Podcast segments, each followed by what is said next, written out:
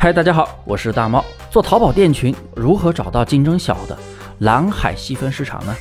视频有点长，建议先双击一下视频，点个小红心，谢谢家人们。之前呢，我给大家讲了蓝海的核心，回顾一下，并没有绝对的蓝海类目和蓝海词，因为你找到了蓝海词，别人也能找到，你的同行全部都能找到，用的人多了。蓝海就变红海了，所以大家千万不要把时间都花在找蓝海词上面。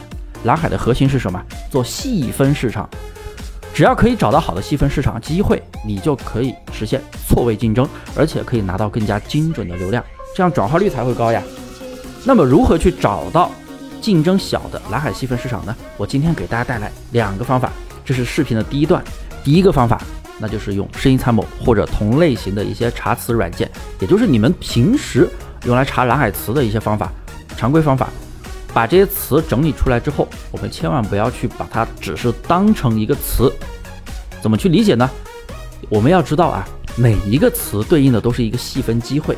比如说我查到一个词中根鱼嘴蟹，那么这个词基本上是符合蓝海的数据要求，很多朋友呢按照常规的方法。那么肯定就是拿这个词去淘宝网里边搜，然后去选出一些相应的产品就不管了。我们要学会举一反三。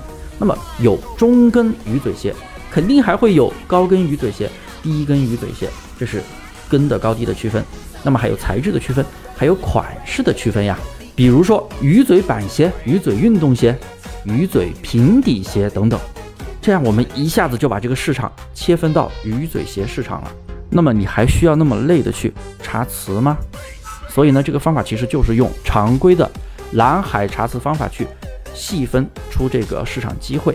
这个思维你懂了没有？如果没有懂，可以在评论下方给我留言，我会一条一条给你解答。那么接下来我们继续看第二个视频，往下滑一下吧。